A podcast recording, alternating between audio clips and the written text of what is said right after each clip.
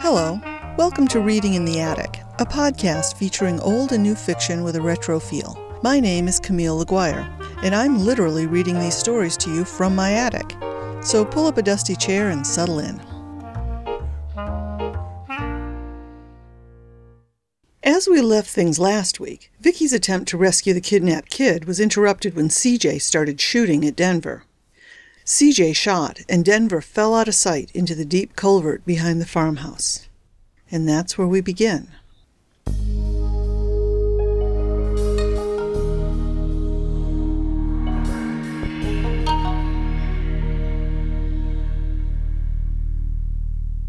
Harsh Climate by Camille Laguire. Episode 3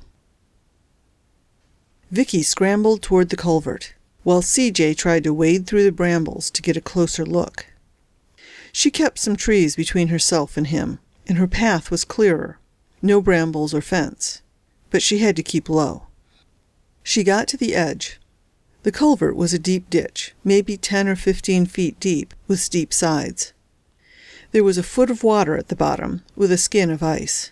She leaned out and looked in the direction where Denver had fallen. She could see CJ at the top. He was having trouble with the barbed wire fence and couldn't lean out as far. He could see her if she leaned out any further, though. She thought she saw Denver at the bottom, lying still. CJ finally backed off and went toward the house. Vicky slid down into the culvert and picked her way along, leaning against the wall of dirt and long grass as she avoided the water at the bottom. Denver lay still, his body half in the water, but his head was up. He was alert. He was watching the bluff above him and maybe afraid to move. Vicky worked her way closer as the voices of the bad guys drifted down to them. He's dead, said CJ. Maybe if he wasn't dead, snapped the boss, we could ask him what he was doing here. He was stealing our gas, said CJ, clearly hurt by the criticism. Denver saw Vicky and he waved at her to stay back. She paused against the wall of the culvert. I had to kill him, insisted CJ. He was stealing our gas. Okay, never mind, said the boss. I had to, there was a pause, and the boss changed his tone, like an adult placating a child. Okay, you're right. He saw my car. Maybe he'd remember later. It was the right thing to do. Sure, it was the right thing to do. You did good. But you can do better, CJ. Their voices faded as they moved away. Vicky scurried closer as Denver pulled himself slowly out of the water. She grabbed his arm and they worked their way along the culvert, closer to the shed. Denver stumbled and seemed to have trouble moving. Vicky pushed him against the wall of the culvert. Where are you hurt? she said. I don't know, he said, his teeth chattering. I'm I'm too cold. I can't feel it.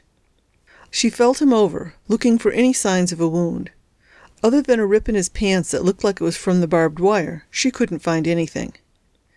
I think they missed you, she said. You're okay.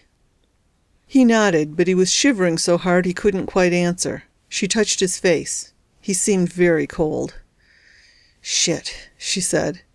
She looked around, not quite sure where she could take him to get him warm. She could see the corner of the shed from where she was. It wasn't much, but better than nothing. She pulled on his arm. Let's get out of the wind. He nodded, and she scrambled up the bank, scouted a moment, and reached down to help pull him up after. They went to the door of the shed. She could hear the voices of CJ and the boss still. She leaned to peek out from behind the shed. She could see them standing with their backs to her.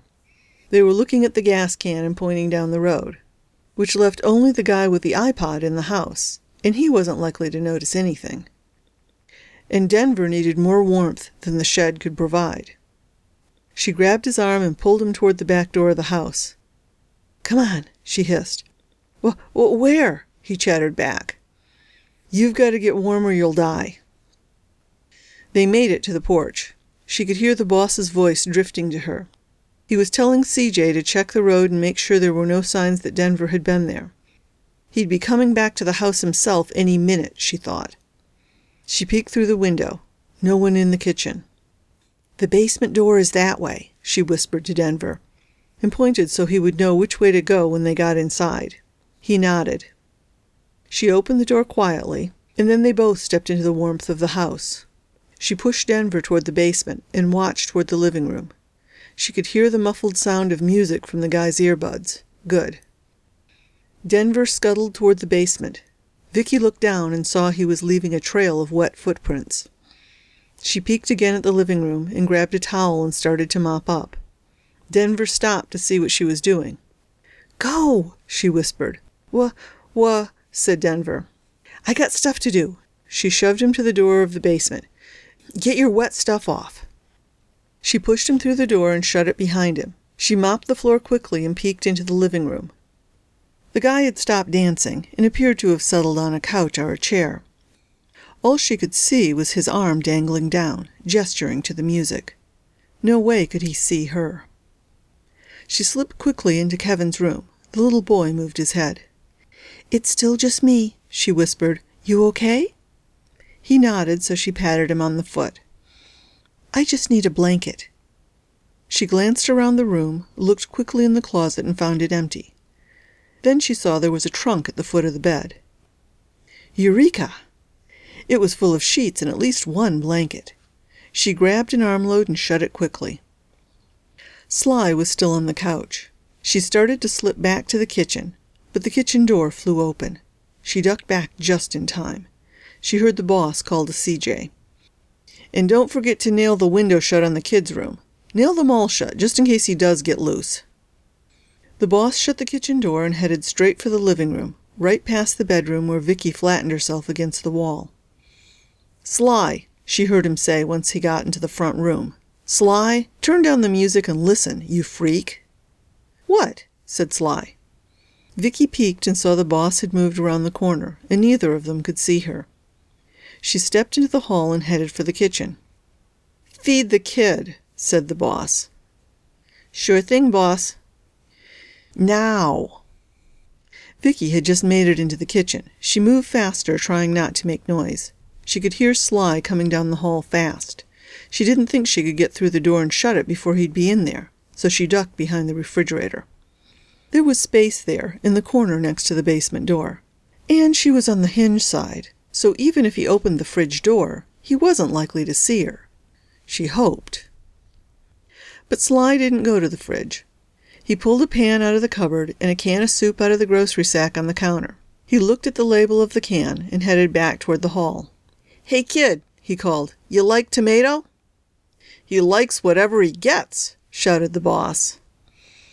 Vicky started to sneak out from behind the fridge, but Sly came right back.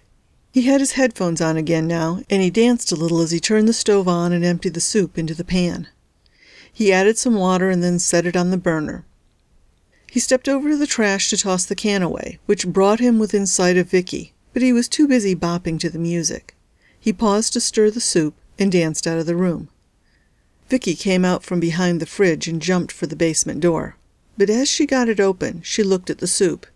The burner was on high and the soup was already steaming. She could hear the voices trickle in from the living room. What are you doing? snapped the boss. It's got to cook, man. You can't feed a kid raw soup, said Sly.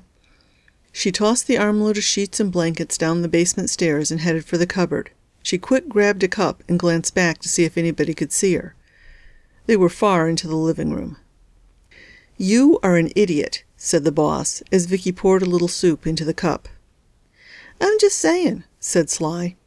He was heading back for the kitchen. This time Vicky made it to the basement and shut the door. She could hear Sly stir the soup and comment to himself, Man, they put a lot more soup in the can when I was a kid. Vicky waited until she heard him move away from the kitchen before creeping down the old stairs.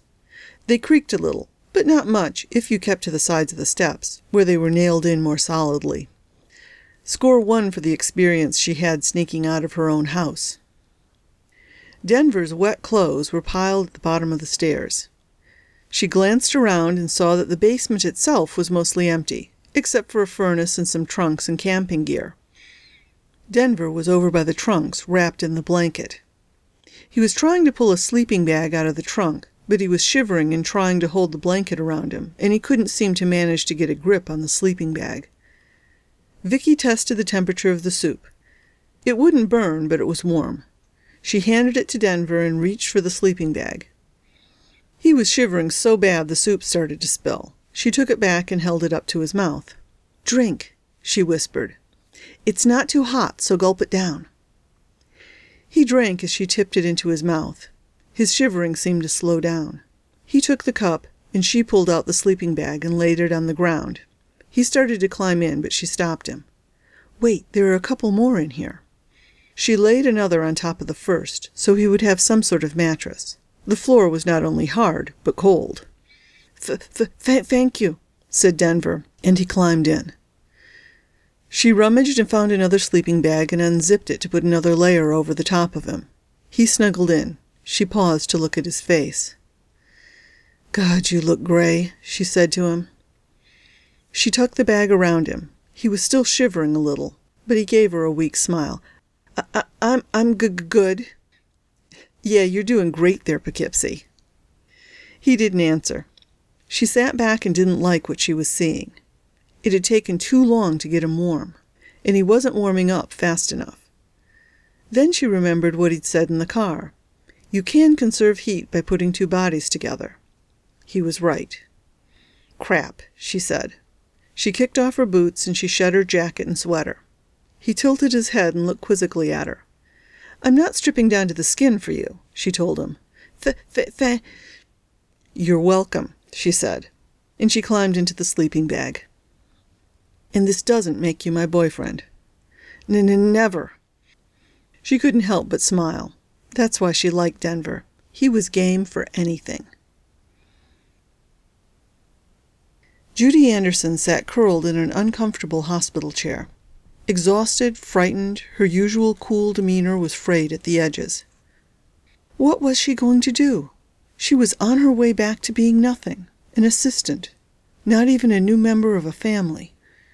Peter lay in the hospital bed in front of her, still unconscious, but still hanging on. She watched him breathe and realized her own breath seemed just as labored. The nurse came in and checked on his stats. He's going to die, isn't he? said Judy. He's remained stable all night. That's a good sign. When he wakes up and remembers that Kevin has been kidnapped, it will kill him. We'll get him through it, Mrs. Anderson. You and me. Have you had news of your son? Judy shook her head. He's not my son, she thought. The nurse wouldn't understand. Most families were normal. Rich families are different. Judy'd always thought that was a good thing, a thing to be desired. He'll need your support too when you get him back. He'll be. Not likely, said Judy bitterly. She roused herself and sat up in the chair. He'll have his Aunt Sally, and Aunt Sally will have him and the house, and the money. Not really fair, is it? How's that? said the nurse sharply, cocking her head. Curious type? Or was she just one of those who liked to know it all and didn't like to be contradicted? Who the hell cared? Judy needed to talk to someone. We just got married about a month ago, said Judy. Oh, I'm sorry. Peter hasn't got around to changing things like his power of attorney or his will. He has all his money in trusts and corporate shelters. That goddamn bitch has control of everything. Mrs. Anderson, warned the nurse disapprovingly. I'm working my ass off, taking care of Peter and his house and his business, catering to his kid, his family, and that. All she has to do is walk in here, whisper something nasty to Peter, and he'll die, and she'll have everything. The nurse straightened, stunned. Are you saying that she would actually harm him? Judy would have loved to accuse Sally, maybe even use such an accusation to wrest some of Sally's power away from her. But it would be a lie, and that would come back and bite her in the butt. No, she said bitterly. No, it's just that she has the power and I don't. It isn't fair. Mrs. Anderson, said the nurse firmly, you're under a lot of stress. Those morbid thoughts are getting to you. Yes, I guess they are, said Judy. I will take great care of Peter for you. You need to step back and take care of yourself. Take care of yourself. The words struck Judy like a glass of cold water. Yes, she said. Take care of myself. You're absolutely right. Judy used to be good at taking care of herself. Lately she'd been so busy taking care of Peter and all that she had forgotten about herself. No wonder she was terrified. She'd left herself an orphan. She got up and picked up her purse and the plastic bag of Peter's things. After all, while he was alive, it was still her job to care for him.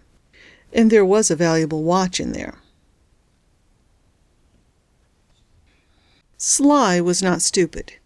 He was the first to admit he could be a little careless sometimes.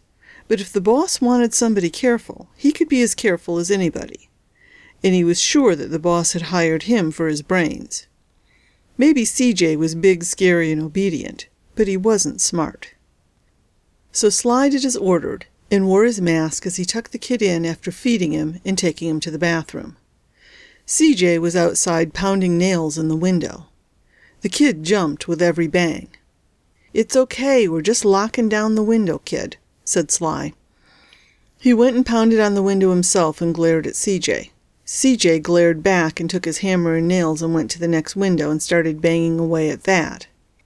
Then Sly went back to the living room and made a big show of shutting the door behind him and taking off his mask so the boss would know he did it right.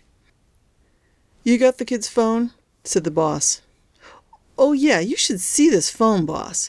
A lot of phones these days got movies, but with this one, you could make a movie. I mean, edit it and everything.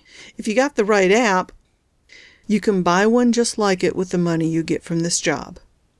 I don't have to buy it, said Sly. I'll just steal it and crack it. As long as you don't steal that one. You know, boss, if you remove the SIM card, they can't track it, said Sly. The boss gave him a warning look. Just jerking your chain. I will sanitize it, smash it, and throw it in the lake when we're done. No trace to us. Have you turned it on? Nope. Good. Now tell me what you remember of the rest of the plan.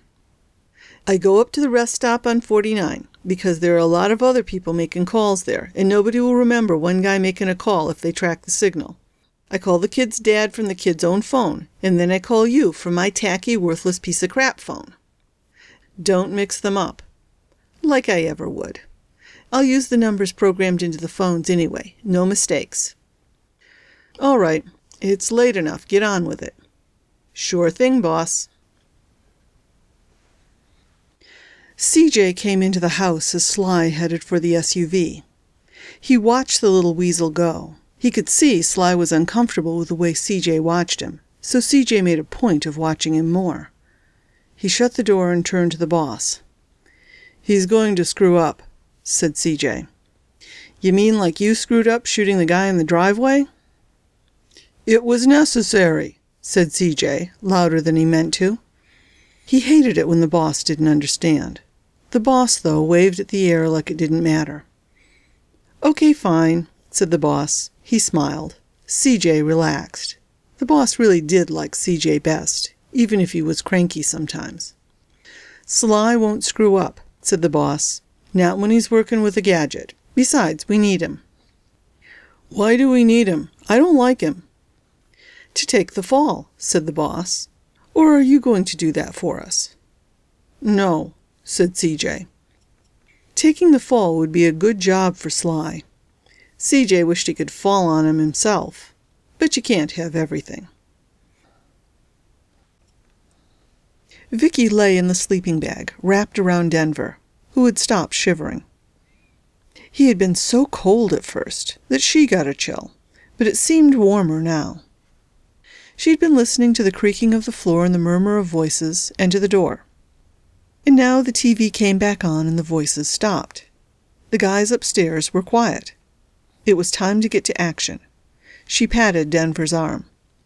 How are you doing? she whispered. I'm good, he said. I'm all warm and. Let's leave it at good, she said, before he could make a quip they would both regret. She crawled out and stretched and bent to get the kinks out. Then she grabbed the edge of one of the steps to use as a bar and did a quick arabesque. She saw Denver sit up, watching her. But then he looked away quickly as she glanced at him. He checked his clothes, still wet. She picked up her sweater and offered it, but he shook his head. Uh, thanks, you know, for. He pointed to the sleeping bags. Let us never speak of this, she said firmly. Right, he said, and he turned away so fast she realized she had said something wrong. He got up, still wrapped in the blanket, and started rummaging in the trunk that had the camping gear. Um, look, said Vicky. I just wanted to say thanks to you. I mean, for all the shit you're putting up with. Think nothing of it, he said shortly. So he was pissed at her. What did he want? Was he mad because she'd had to rescue him? Guys. He pulled out a camouflage jacket and some rain pants. She turned away while he put them on and listened to the sounds of the TV above. They're quiet, and I think one of them left, she said. Yeah, said Denver. He pulled out an orange hunting hat and turned it inside out. It was reversible, and the other side was camouflage. He put it on. I should go and get help now, said Vicky. Wait, said Denver. For what? If we had gas for the car, we could get help faster, he said, and he reached into the trunk. If we get to a gas station, we can get help and gas at the same time, she said. But then he pulled out a length of hose from the trunk. It even had a little pumpy thing at the end, a siphon. No, said Vicky. It's okay, I've done this before, said Denver. They almost killed you. I didn't know they were bad guys with guns when I came up the drive. I'll be careful this time. Somebody should stay here with the kid, she said. Keep an eye on him. Fine, you stay. You've got to keep warm. No, I'm good. Besides, this is my job, right? I'm the ride. And if you're ever going to get me to San Diego, I'm going to need you alive. We're going to San Diego? He looked surprised, and she realized she hadn't told him where they were going. He'd agreed to take her there, and he didn't even know. He hadn't asked. Where did you think we were going? Denver. Well, why would I ever go to Denver? Because. He looked surprised and then suddenly embarrassed. I mean, I don't even think they have a ballet school there, she went on. All they do is ski. Why would I want to go there? I thought maybe you liked the place, he said, his voice getting a little louder. She glanced up at the floor above. Shh. He hushed himself and fiddled with the tube. Fine, he said quietly. We're going to San Diego. We'd better get started. Are you staying or going? He didn't wait. He just headed for the stairs. I'm going, she said after only a second's hesitation. She scrambled to catch up. A minute ago, he was just this guy who went along with whatever she wanted. And now. Okay, he said, as they got near the top of the stairs. I'll go first. Then if I get caught, you can hide and try later. And now he wasn't even hesitating, even though an hour ago he'd almost died. She looked at him with new admiration. He paused and looked puzzled. What? I think a better plan would be for you to not get caught, she said.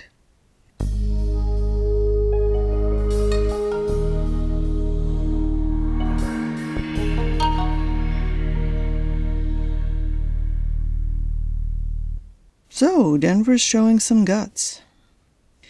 But then, if he didn't have guts, he wouldn't have blithely headed out to parts unknown with a broken gas gauge and no socks, just because Vicky called. But I think, for all her arrogance, Vicky kinda knows that. So next week, Denver and Vicky push forward on their plan, while the kidnappers continue theirs with the ransom call. So that's it for this week. The story is Harsh Climate by Camille Laguire. It's available in ebook form at Amazon, Apple's iBookstore, and other online booksellers. Theme and story music by the Royalty Free Music Company. Until next time, see you in the funny papers.